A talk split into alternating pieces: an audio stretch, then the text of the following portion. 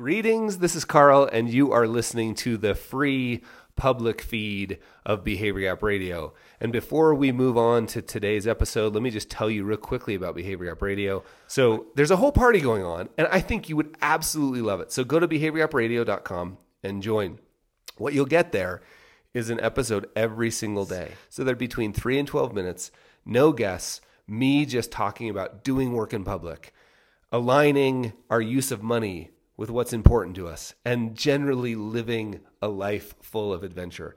And I'd love to have you. So go to behaviorgapradio.com and sign up there. Now, on with today's episode.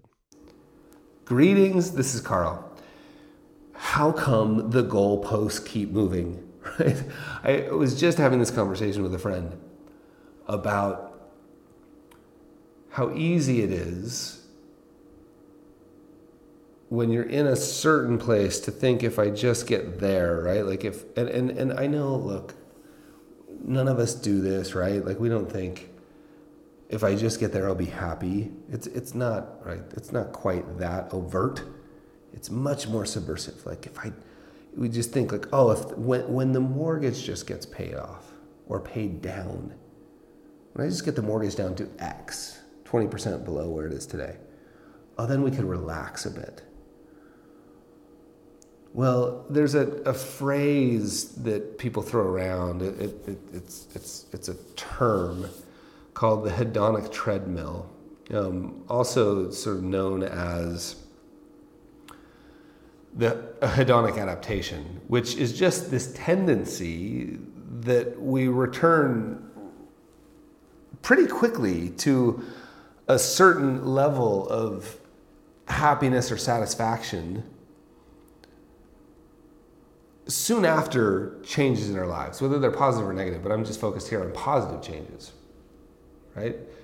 You think once you get there, you will relax or things will be happy. But the problem is, income, uh, sorry, desires and wants and things we want tend to rise in tandem with these other events that are happening, particularly when we're talking about money. So they rise in tandem with, with typically with income. And maybe we just focus specifically on income rather than net worth income. Like the more money you make, there's just this thing that moves up. You know, you buy the new car and it's amazing for two days. And then you wonder about another one. You get the adventure truck all built out and you see a sprinter van. And the goalposts just keep moving. And I think the real key